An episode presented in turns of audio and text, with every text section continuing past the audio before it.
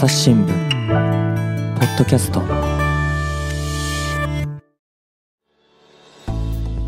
朝日新聞の神田大輔です。え今回はですね池江璃花子選手のことにつきましてえ東京スポーツ部照屋武史記者に聞いていこうと思います。照屋さんよろしくお願いします。よろしくお願いします。であのこれちょっと聞いてくださっている方にですねお断りなんですが収録しているのはですね7月19日の月曜日まだオリンピックは開幕しておりません。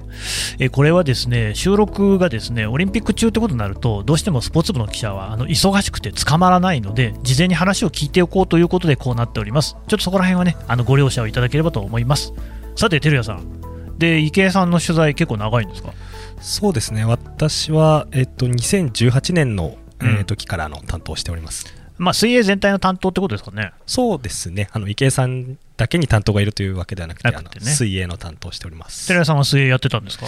私はうん。全然やっていなくてなんかでもスポーツやってる感じじゃないですか。サッカーをやってました。はい。サッカーね、結構サッカーの経験者多いですよね。そうですね。はい。うん。部内にも。ね。でまあ、そのただ水泳の取材をしてもう3年ということですから、いろんなこともね知ってるとは思いますが、そもそも最初にその池江さんを知ったのってのはいつなんですか？えー、と私が最初に取材をしたのは、えー、と2017年の日本選手権の時からですかね、その時があの最初に取材をした時だ。当時はまだ高校生、そうですね、高校生で。はい。うん、インタビューする機会とかあったんですか？そうですね、あの2018年に、えーとうん。ジャカルタでアジア大会というのがあったんですけれども、うんうん。その直前にあのインタビューさせていただく機会がありまして、うん。あの高校の方でお話を伺いました。あ試合の前にジャカルタじゃなくて高校で、そうですね。あのたまたま特集をやろうということでその当時の、あのまあ、アジア大会で期待される選手として、あうんうん。の池江さんがあのあーじゃあ、これから出てきそうだなって感じだったんですか、そうですね本当に。まああのうん。まだ目立った成績というか世界選手権やオリンピックでもちろん活躍はされてましたけれども特段メダルとかは取っていなかったのでそのアジア大会で、はい、活躍が期待されるんじゃないかということでインタビューをしました。それ、照屋さんが目をつけたんですか？私が デスクに言われた。つけたわけではなく、うん。まあ、水泳で誰かということを言われた時に、まあ、当時のあうん。の若手のホープとして池江さんをさせていただきました。学校で取材をしたんですね。そうですね。彼女が通っていた淑徳巣鴨高校というところで、うんうんうんはい、いどんな話したんですか？やもう本当にあの素直に答えていただいたというかですね、うん。まあ、あの彼女は、まあ、リオデジャネイロオリンピックが終わった後にちょっとまああのモチベーションが上がらない時期があったとかっていう話ですとか、まあ、そういった話、まあ、競技の話を中心に、まあ、率直に語っていただいたかなという感じです。競技以外の話もしたんですか？なんかあのー結構最近ハマっているものみたいな話をした時にですね、まあ、あのスライムっていうなんかあのスライム。プニプニしたあの、うん持つようなものにはまっているという話を してスライムっていうのは、はい。あの何ですか？あの、なんか液体みたいにドロドロしたやつ、そうですそうですそうです。ドラゴンクエストのキャラクターのスライムキャラクターではななくてですね。それにはまってるってどういうことなんですかね？なんか遠征先とかにも持ち込んでいるという話を、ちょ何に使うんですかね？っとわからないですけどすごい嬉しそうに話していただいてですね。はあ。はい。そのしふにふに感みたいなのが良かったんですかね？そうですね、うんなんかあの、新しいものが出るとすぐ欲しくなって買いに行ってしまうとかですね。本当に私も不勉強ですけど、スライムって今も新しいものが出てるんですね。そうなんです。はあ、なるほどね。うん、他には？なんかこう、うん。なんていうんですか、触触った感覚。がハマっていて、寝る前とかにこうひたすら触ってますみたいな。で、触りすぎると硬くなるんで、捨てるんですみたいな捨て話をはあしていただいてはすごいなんかこ泳とは一切、う、うん。はい。関係ない。なんか当時やっぱり高校生だったので、私もちょっと会話になかなか。それ、記事にしたんですか？えスライムのところは。ちょっとなんか自分で想像しても、その話、どうその記事に結びつけようかっていうと、なかなか難しい感じ。そうですね、まあ、ただ本当にまあ高校生らしいと言いますか、ね。はい、うん。なんかそういう話を聞いた記憶があります。他にもなんか印象に残ってることあります？あとはやっぱりホラーとかその、うん。ホラー映画みたいなものをホラー映画？はい怖いものが好きっていう話を あ結構そういう女の子いますよね。はい、うんうんなんかそういうものをひたすら見てなんか怖い怖いと言いながらうんなんか叫びながら見るのが好きなんですっていう話を していて、あーはいなんかその辺もでもなんかすごい率直っていうかね、はい飾らない感じありますね。そうですねなんか結構当時もまああの注目、ん。高校生とはいえ注目され始めていた頃だったので、まあ、あの結構アスリートなんか取材していると例えば中学生とか高校生の女の子ってなかなかこう言葉が出てこなかったりとかそりゃそうでしょうね。はい、そういう子もいる中で本当にうん。こう、誰とうんこう接してもといいますか、うん。記者であってもこうなんていうんですかねこう堂々と自分のことを話される人,、人なんだなっていう印象でしたね。なるほどね。というや、まあまあね、あの女子高校生ならではの一面も持ちつつ、当然、そのアスリートとしてのね、その凄さみたいなのも、やっぱり当時からあったんだと思うんですけれども、まあ、今に至るまでね、池江さんってそうやってその取材をしていて、アスリートとしての凄さっていうのは、どんなところにあると思います？そうですね。やっぱりあの水泳っていうその記録のスポーツにおいて、うん。ね。やっぱり常に自分の記録を更新していく。うん。もしくはその大事な大会でうん。あのベストの記録や日本新記録を出すっていう凄みをやっぱり感じましたね。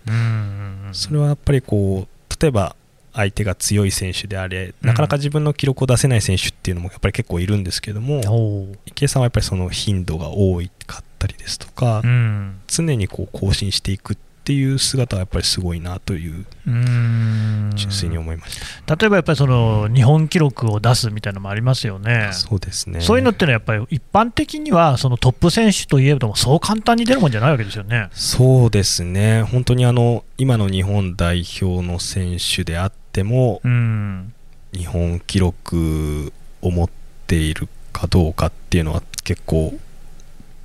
例えば瀬戸大也選手なんかもすごい日本記録出したいとかっえていうことを口にすることもありますしその中で池江さんはおそらく多分今長水路の個人の記録だけで5つも持ってる。あの5つ。はい、日本記録のリストを見てもらうと分かるんですけれどもすもうほとんどあの自由形だったりバタフライの記録は池江さんがうん。独占しているっていうような状況でやっぱりまあ日本の水泳界の中では突出したこううん記録だったりスターなのかなという感じはしますね。それってやっぱりその、まあ、水泳の世界にもね、本当にあのこうスター選手っていうのは何人もね、今まで見てきたように思うんですけれども、やっぱりちょっと特別な感じってあるんですか？特別うーん私自身がそこまで特別というほど感じたことはあまりないんですけどもやっぱり大舞台での勝負強さだったりとか、うん。こう注目が集まってる時でのパフォーマンスっていうのはやっぱり他の選手とは違うものがあるのかなというふうには感じます。いやーでもう本当に驚くのが、ね、白血病になったっていうことを公表されて、でもその後、戻ってきたじゃないですか、でしかもその記録ってやっぱりままだ伸びてるんですか？そうですね、あのーえー復帰直後からは記録はだいぶあ伸びて復帰してからはね。そうですね、もともと彼女が持っていた記録にはまだもちろん届いてはいないんですけれども、うん大体この1年半で記録を伸ばしてというところですね。でまあ、それがすごいなと思うんですけれども、なんでそんなに記録伸ばせるんですかね？僕もなんかそのちょうど2018年にインタビューをした時に気になってやっぱり聞いたことがあるんですけれども、うんうんまあ、そのなぜ出せるかっていうとなんかすごい私は負けず嫌いなんですっていうことを言っていてですねやっぱりこう練習して試合で負けるとやっぱり次の人にあー次負けたくないと思って頑張るってその繰り返しだって、まあ、アスリートとしては当たり前なのかもしれないんですけれどうんも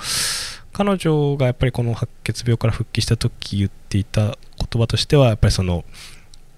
練習相手、うん。あの当時一緒に練習しているチームメイトに置いていかれるのがすごい悔しかったという話をしていてですね、まああのその負けず嫌いの池江さんがこう病気になって復帰した時にやっぱりその置いてかれるっていうことにですねすごい悔しかったんだろうなというのがうんあってやっぱそういう思いが一つ一つが積み重なったのが今に至ってるのかなと思います。なるほどね。いや、まあ、だからそれこそその最初に取材をね、えーテレさんがした2018年から見ると、もう今やですね、本当に押しも押されもしないトップ選手なわけですよね。で、そういう風になったっていうことは、でもその間に、最初のね、スライムの話やホラー映画の話もありましたけれども、やっぱりだいぶこう、あれですか、もう大人になったっていう感じです。そうですね、だいぶ大人に、なんか笑ってますけど。大人になってる部分ももちろんあるとうん。思います。うん。はい。でもそうじゃない部分もある。そうですね、やっぱりこの前、あのちょうど神奈川で、えー、と直前ですかね。あの、オリンピック前最後のレースがあったんですけれども、うん。あのちょうど誕生日だったんですよね。うんうん。で、あの会場であのハッピーバースデーの音楽がない流れた時に、まあ、彼女は泣いて喜んでいて、うんまあ、なんかそういう姿はあまり変わらないなというような感じの印象を受けました。なるほどね、まあ、やっぱりそういうその競技の場を離れると、そういう普通の女の子らしさみたいなそうですね。うんちなみにそういうケーキっていうのは、普通にみんな出てくるんですか？あ、ケーキじゃなくて音楽です。あ、。ケーキじゃない、ごめんなさい、音楽ね、はい。あー音楽で祝うみたいなことですね。そうですね、あの時は確か、何人かその代表選手の中でも誕生日があったんですけど、うん大体みんなあの恥ずかしそうにしたり、驚いたりしてるぐらいなんですけど、池江さんはうん泣いて喜ばれていて、あー確かにね、はい泣くっていうところまで行く人はそんなにいないのかも。そうですうね。んでもじゃあ、池江さんが別に特別扱いされてるってわけじゃないんですね。とですね、まあ、チームの中においてはそこまで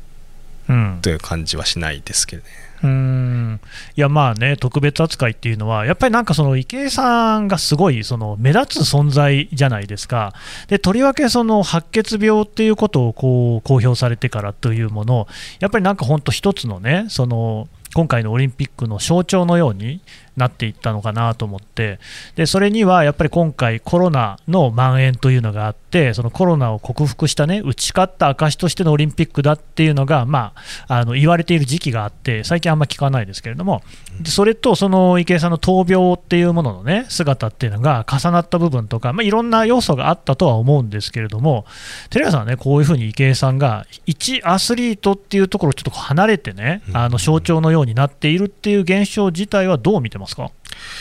そうですね、まああのこの現象自体はやっぱりかなり、なんていうんですかね、うん、特別というか、他のアスリートとはやっぱりちょっと違う扱いになっているなというところはやっぱり感じていますうね。ん。それはなんでなんでしょうね？うーん。やっぱりこの池江選手というその存在自体が、まあ、私もさっき期待のアスリートという言葉を使わせていただいたんですけども、まあ、その2018年ぐらいからですかねちょうどアジア大会の前頃からやっぱりその競泳界の中でもやっぱりこう期待されていてで、えージャカルタアジア大会という大会で MVP を取ったんですよね。で、まあ、その中で、まあ、当然あの次は東京でというような期待もある中で、うん。やっぱりその白血病というものが発表されてですね。はい。まあ、やっぱりそのエース候補というところでの驚きだったりとか、まあ、そうん。の我々メディアの扱い取り上げ方なんかも含めてですね。うんうん。その例えば私のあの知り合いといいますか、まあ、その取材してきた中で J リーガーで白血病になってしまった選手なんかもいるんですけどもそういった選手との扱いっうんていうかメディアでの取り上げ方っていうのはやっぱり大きく違うものになったのかなというふうに感じています。あー違いましたか。そうですね。うん。例えば私はその記者会見があった時にあの白血病を公表されたうん。大学の関係者と日本水連の記者会見に出た時に、まあ、それが、えーと取材して書いたも記事が一面に行ったんですけれども、やうん。っぱりその時もこう東京五輪のエース候補がうんという記事には書いたのかどうかはちょっと覚えてないんですけれども、うんうん。そのまま一面に載ってですね、やっぱりこうあそれだけ注目を集めている選手なんだっていうのを改めてこう感じたあのを覚えてます。ーじゃあ、その照屋さんとしては、自分で取材して記事を書いている段階では、一面に載るニュースだとは思ってなかった、そうですね、まああの、うん。驚きはもちろんありましたし、うんうん。信じられない思いももちろんあったんですけれども、うん。まあやっぱりこううん。実績なんかを考えると例えば世界選手権のメダリストでもなければオリンピックのメダリストでもまあね、ないっていう部分はやっぱりあるので、うんまあそれが一面なのか一面じゃないのかっていう判断あは別ですけど、まあ、ちょっと驚いたというのが正直なところです。なるほどね、すでにまあオリンピックで金メダルを取っているような人であれば、まあ、そういう扱いもあるのかなとは思う、でもそれも微妙かもしれないですね。そうですうね。んまあ、競技なんかによっても違うだろうし、うんやっぱりすでにその時には池江さんっていうのはスター性を持ってたってことなんですかね。そうですね、まあ、私がそうのん。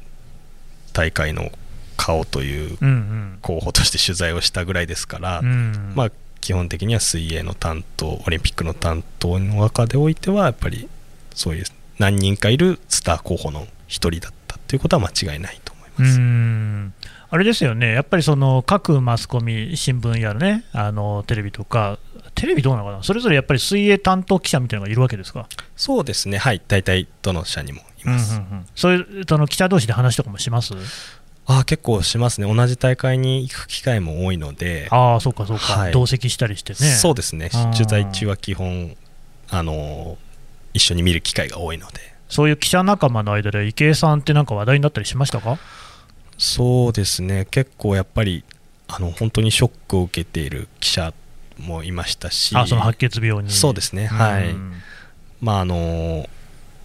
そういう話とかもやっぱり同業他社の記者ともいろいろな話を意見交換だったりもしたりしたこともあります。なるほどね。で、まあ、そういうその話の中に、えっ、とね、5月頃でしたかね、あの、SNS のアカウントにね、その、池江さんのね、えーインスタグラムでしたか、ツイッターもそうかな、だからあの東京オリンピックに反対するっていう、そういう声を上げてほしいっていうコメントが寄せられたのに対して、池江さんが、いや、あの私は何も変えることができないというようなあ内容のね、ことを綴ったところ、これに対して賛否両論がね、バーっとこう寄せられたなんていう現象もありましたよね。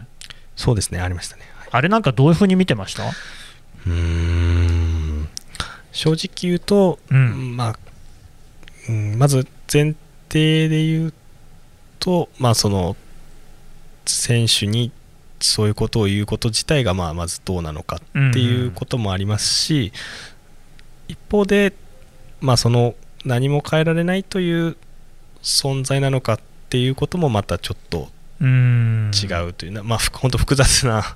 シまあーン、ねなんかこうすっぱりと言えなくてうん申し訳ないんですけれども、そういうふうに見てました。ちょっとね、まあ、正確を期するためにね、そのツイッターに投稿した文章を池江さんがね、を読み上げますね。いつも応援ありがとうございます。インスタグラムのダイレクトメッセージ、ツイッターのリプライに、辞退してほしい、反対に声を上げてほしいなどのコメントが寄せられていることを知りました。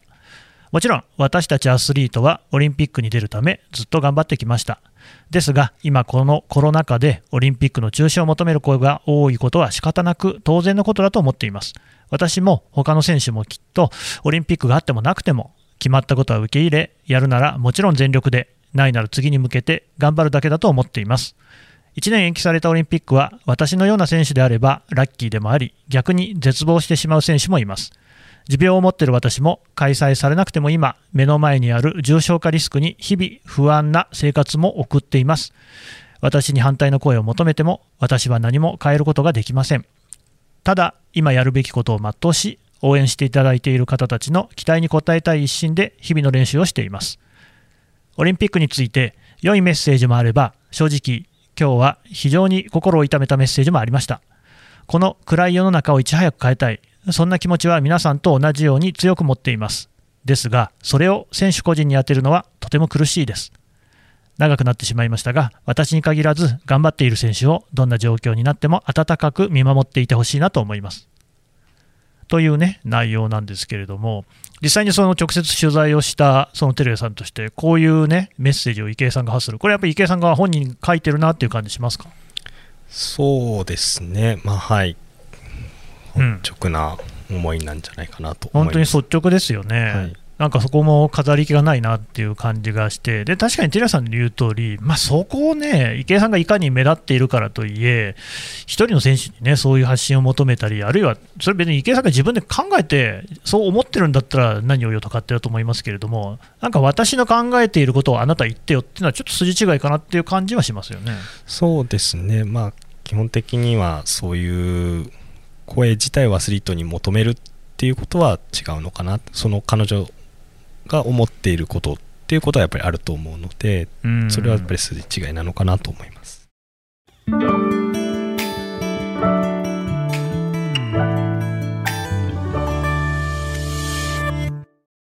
朝日新聞ポッドキャストニュースの現場から。世界有数の海外取材網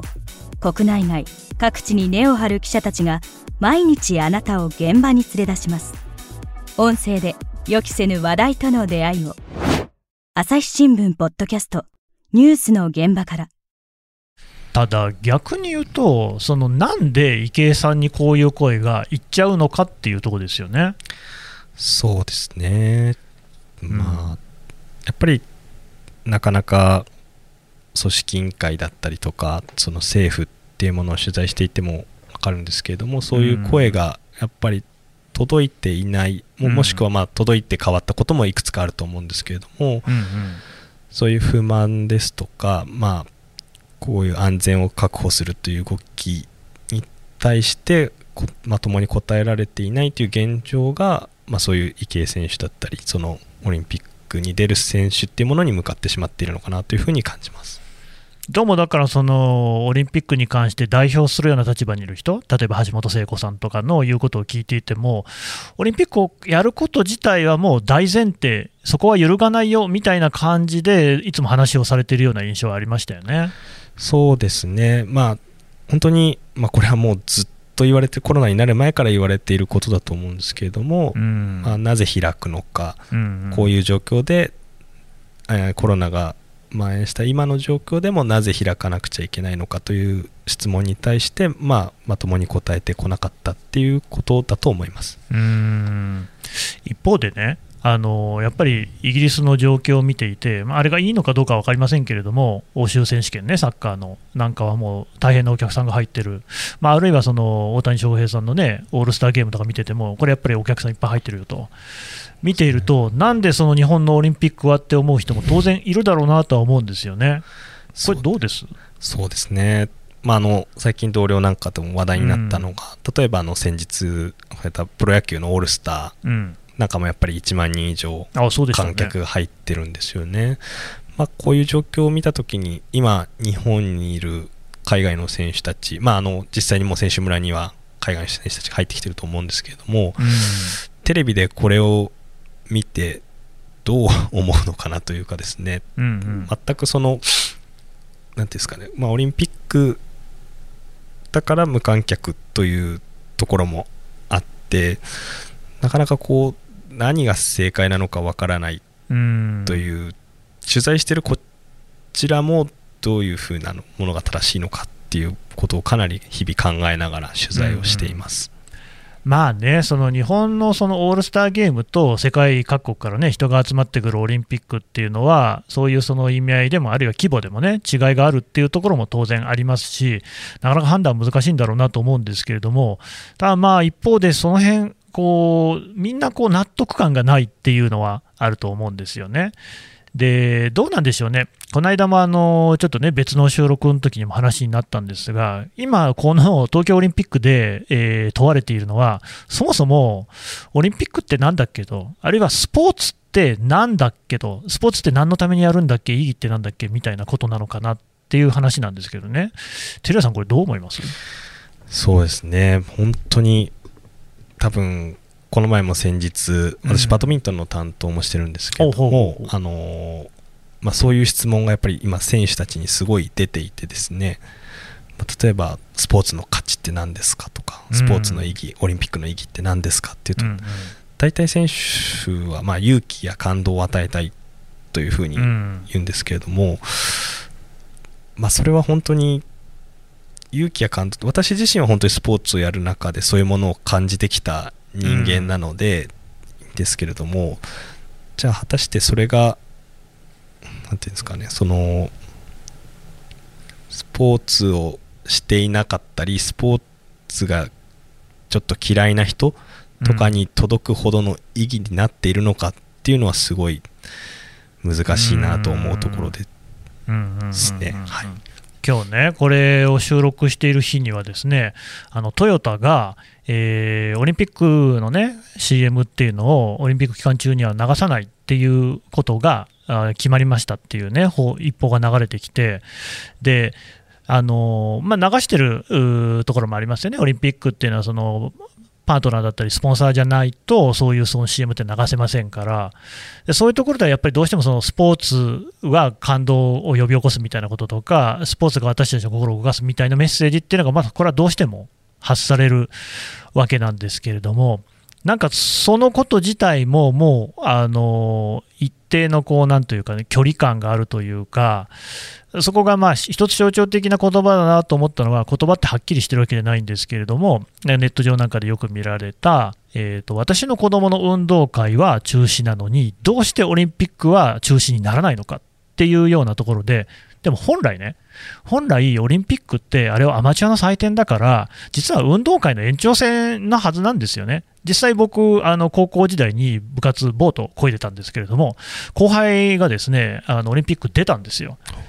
まあ、ボートって、あんまその競技人口も多くないし、やっぱこう、行って頑張れば、オリンピック行けるみたいなところは、まあ、あるんですよね。そういうその、そうじゃないです、競技人口のめちゃくちゃ多いサッカーとか、まあ、野球とかね、いろんな競技っていうのはそうでもないと思いますけれども、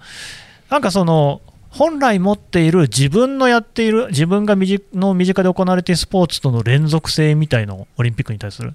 がすっかりなくなっちゃってる感じがしてるんですよね。そうおっしゃる通りだと思いますね。やっぱりそれはオリンピックのは特別なんだっていうやっぱり認識だったりっていうものは例えばスポーツ庁だったりとかですね、まあ、その政治家なんかを取材していてもやっぱりすごい感じる部分であってその特別感ですとか他のものとは違うっていうものがこう強調されていった姿がそういった今の状態につながっているのかなとい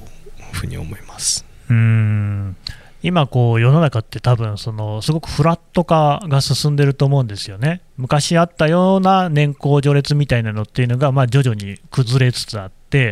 まあ、できる人はあの年齢関係なくできるし、あるいはそういう環境も整いつつあるのかなと、まあ、あの別の物差しで言えばね、それこそその、えー、人種の違いであったり、性の違いであったりっていうところのその構造に捉えられずに、こうみんなね、フラットに仕事できる人はするしみたいなね、スポーツもそうですよね、能力のある人はできる、昔はだって黒人の選手がね、参加することはまかりならんって時代もあったわけですから、それに比べればずいぶんいい時代にはなったと思うんですけれども、なんかそのオリンピックっていうものが、そのフラット化した世の中の中で、若干浮か浮いちゃっていないかなっていう感じがしているんですよ。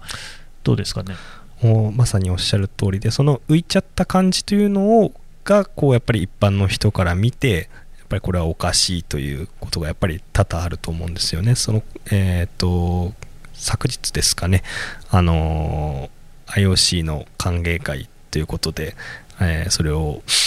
迎賓館でやったわけですけど、うん、アバッハさんをね、アバッハさんをもてなす会、はいはい、40人ぐらいやっと集まったらしいですね。すね。うん、やっぱりその中でも、まあ、例えばリモート会議でやればいいじゃないかという海外メディアからも質問があったんですけれども、うん、まあ、それはもう前から決まっていたという橋本会長の言葉もありましたけれども、はあ、いかんせんそのフラット化した社会においてある種その特別なことをこう続けている、うん、でましてやそのこのコロナの状況で多くの人がいろいろなお酒を飲むとかこうそういった当たり前のことができていない中でなおそれが突出し続けている。それがその浮いちゃっているとかですね特殊なように見える特殊な、まあ、ある意味特殊な世界だなというふうに私も思っていてですね、なことにつながっているのかなと思います。まあ、別にあのバッハさんたち40人はあのご飯食べてあげてもお酒飲んであげてもないんですが、そもそも我々今、40人で集まるってことないですもんね。ないですね。でだから多分その池江さんを見ていても、あのそれこそ僕もね、子供いるんですけれども、学校のプールの授業とかめちゃくちゃ少なくなってるんですよ。で、うちの子供たち、プールできないのに、なんであの人たちは、まあ、いい記録出たか知らないけど、なんかこう、肩抱き合ったりとか、すごい接触してるよねみたいなね、あのこちらはプール入るにも人数制限の中でようやく入れるみたいな状況の、このなんか格差、多分そのバッハ会長に向けられている目線と同じようなものが、池江さんとかアスリートにも向かっちゃってるのかなっていう、そのそれこそ僕、あんま好きな言葉じゃないですけど、上級国民っていう言い方とかするじゃないですか。アスリートがそこにこう据え付けられちゃってる感じもするんですけど、その辺どうでしょう？そうですね、まあ、あの本当に例えばバドミントンなんかでいうと、うん、去年はほとんどの国際大会がもう中止になってるんですよね、うんうん、要は海外ツアーもほとんど中止になってる中でオリンピックは行われると、うん、でやっぱりその近くで体育館でやってる市民バドミントンクラブの方なんかにお話を聞いたことがあるんですけれども、うん、やっぱり普段の愛好家たちの練習はその体育館を使うために抑えられてしまっていたりですね、うんうん、そういう状況でやっぱり本来であればまあその許せたものとか、まあ、そのオリンピックというものが認められてきた部分っていうものがなかなかこう通用しないそうですよね。社会になってきてるのかなという感じはします。うん。でそんな中ででもやっぱりこう、ね、記者として、まあ、スポーツの価値とかアスリートの価値意義みたいなものっていうのは伝えていきたいっていう気持ちは寺さんはまだ残っている。そうですね。本当にでもそれも悩むところといいますか。ただもちろん私は取材して競技を書かな書く書きたいと思ってこの仕事を選んでいる部分もあるので、アスリートのやってきたこと自体っていうのはやっぱり何ら間違っていないという思いはあります、それをだからどう伝えたらいいのかというのが難しいところですね。いやだからこれは別にテレ朝さんの記事がとか朝日の記事がっていうことではないんですけれども、ただやっぱり一般にそのスポーツ記事っていうのが、そのアスリートのこうね、あのをこう、まあ、なんというかな、これもあんまりいいことじゃない、成人君主的なね、えー、書き方をしたりとか、あるいはそのやっぱりこ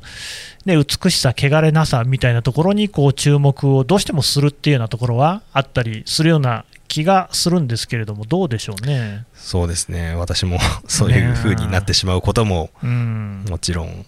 あって、まあ、日々どうしたらいいかなっていうことを考えない実際、今後、そのなんかでも、おそらくそういうこう記事っていうのは、もう求められなくなりつつあるような気もするんですよね。そうですね。うんかなか。むしろスライムの話とかした方がいいのかな。そうですね。どうなのか。いやでも実際難しいところではありますよね。結局やっぱりこういかに苦労したか努力を積み重ねたかっていうのは、うん、まあ、一つのその本質ではあるじゃないですか。そうですね。取材してる側も、まあ、そういうものにやっぱり共感してしまう部分っていうのもやっぱりあるのかなと思っていて、うん。うん、だから例えばそういったものをどう変えていくかっていうのは非常に難しいなっていう感じしますね。あの有名なあの江夏の21球ってあるじゃないですか、はいはい、えー、山際淳二さんでしたっけね、はい、あれなんかは、そのまあ江夏、広島時代ですかね、えー、ピッチャー江夏さんがこうどういうふうに21球でね、その勝負をかけたかっていうのを一球一球丁寧に追っていくっていう、まあ、ルポルタージュですよね。はいでだまあそういうのを読むと、やっぱり僕はあれ大好きなんですよ、で戦略なんかっていうのがこう、ね、すごくこう機微みたいなのとともに伝わってくるっていうスポーツジャーナリズムの面白さがある一方で、全部が全部あれでいいのかっていうふうにも思うんですよね。そうですね、まあ、特にやっぱりこうネットの、まあ、ツイッターですとか SNS が普及してから思うのは、やっぱりそういう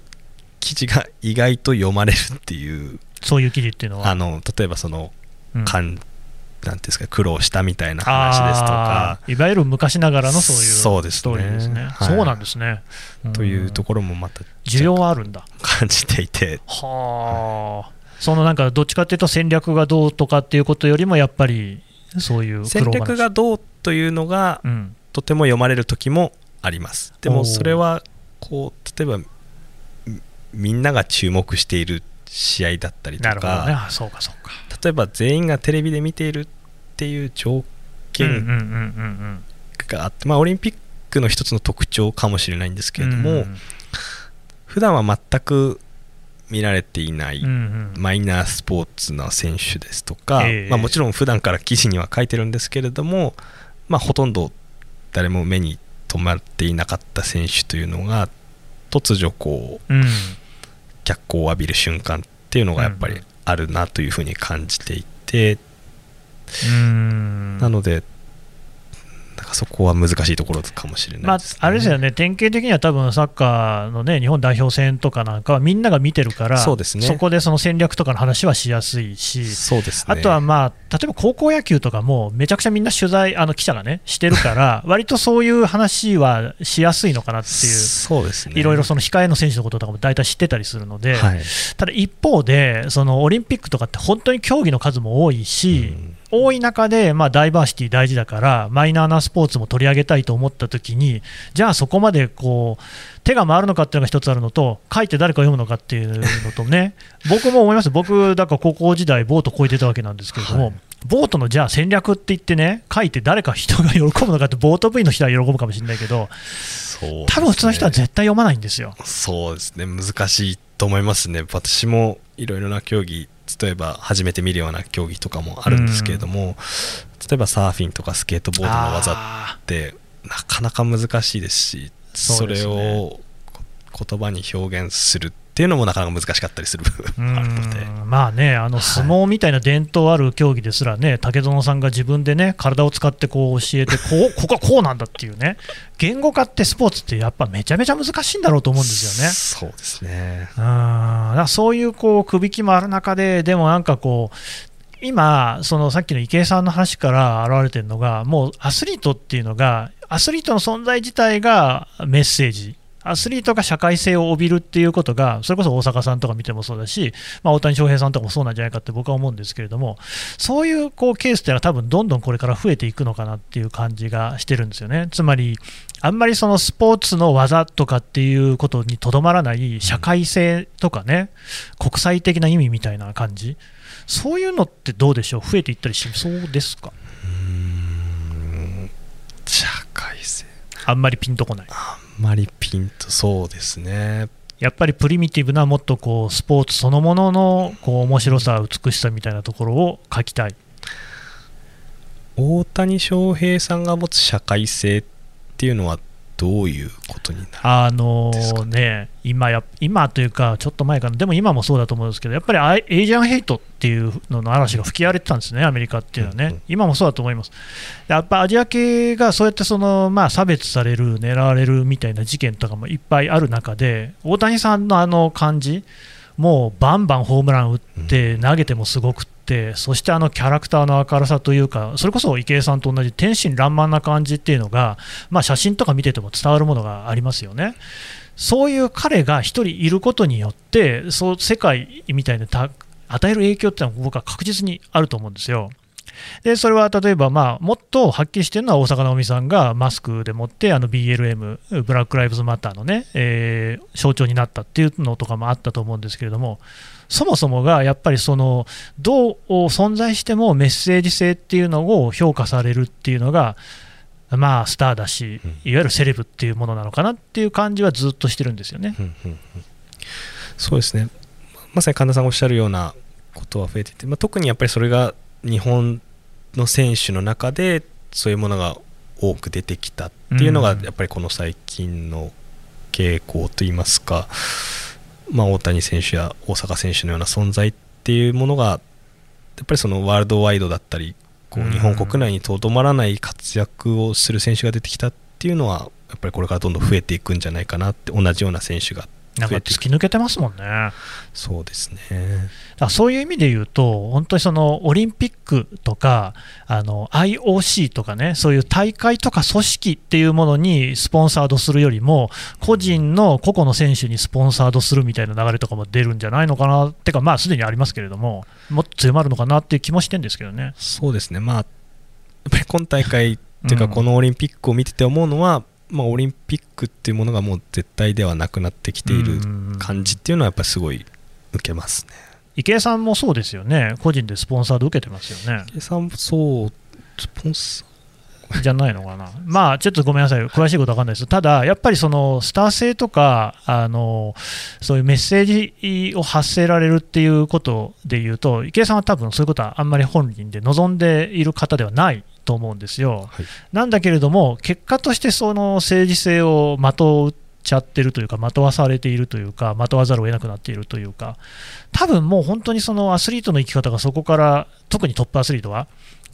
えーこう避けられないのかなっていう感じも受けてるんですよね。そうですねただ池江さんはやっぱりそれを発するときに覚悟はあるだろうなというようなことは感じます。あの先日えーとまあ、大坂なおみ選手が記者会見を拒否したときに、うん。まあ、そういうそれについてどう思うかという質問を池江さんにした記者がいるんですけれども、へー。それについてはまあ池江さんはまあ私のことではないので答えられませんというような話をきっぱりとされていてですね、うんうん。一方でそれが自分が例えばその先日の SNS 先ほど神田さんがおっしゃったうん。SNS ですとか、まあ、そのオリンピックに対する思いっていうものに関してはやっぱりきっぱり自分の口からそれはどんなに注目されようとしているっていうのは感じるので、うんまあ、そこについての覚悟はあるのかなというような感じはしますね。まだ今後がね、長い、まだある選手ですもんね。そうですねまだ20歳とかうん、ですもんね20そこそこっていうことですからね、うん、いや、今後ね、ますます目が離せないっていうようなことになりそうですね。そうですね。はい本人はあのパリ五輪をやっぱり目指しているとずっとうん。たかだか3年ですからね。そうですね、うん。なるほどね。わかりました。どうもありがとうございました。ありがとうございました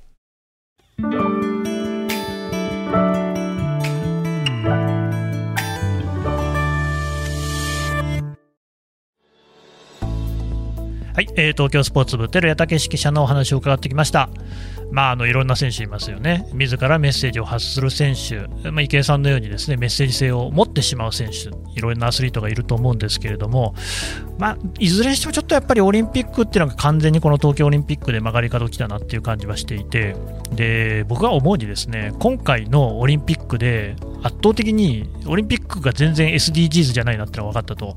思うんですよ。SDGs っていう言葉自体に、まあ、馴染みない人も多いとは思うんですけれども結局まあ多様性みたいなことで言っても結局オリンピックは先進国のゲームだよねっていう一面があったりとかですね。あるいはその商業性みたいなことに関しても一部に富が集まっている感じっていうのが、まあ、出てしまっている。そういうようなことで言うと持続性が全然感じられないっていうところがあった。でね僕が一つ思うのは今後、まあ、知りませんよどういうふうな、ね、道筋をたどっているか分かりませんがオリンピックが変わっていくんだとしたらパラリンピックの方を主にすべきなんじゃないかなと思うんですよね。パラっていうのはもう完全に SDGs の文脈だと思うんですよね。で、企業なんかももう今やそっちの方に投資をする、そっちの方にスポンサードするっていう流れは世界的にもう明確ですからね。パラリンピックがまずあって、まあ、それに付け加わる形でオリンピックも開催される。で、その、本来だったら、そういったその障害者と健常者っていうのが一緒にスポーツをしていく大会みたいなあり方っていうのが、本当のオリンピックなんじゃないのかっていう気もするんですよね。まあ、このあたりどうなっていくのかっていうのは何とも分かりませんけれども、スポーツ自体のこう持っている価値っていうのがね、そのまま伝わるような、そういうこう試合の運営というか、大会の運営をね、ぜひお願いしたいと思います。朝日新聞ポッドキャスト、朝日新聞の神田大輔がお送りしました。それではまたお会いしましょう。この番組へのご意見、ご感想をメールで募集しています。podcast at 朝日 .com cast アットマーク朝日 .com までメールでお寄せください。ツイッターでも番組情報を随時紹介しています。アットマーク朝日ポッドキャスト朝日新聞ポッドキャストで検索してみてください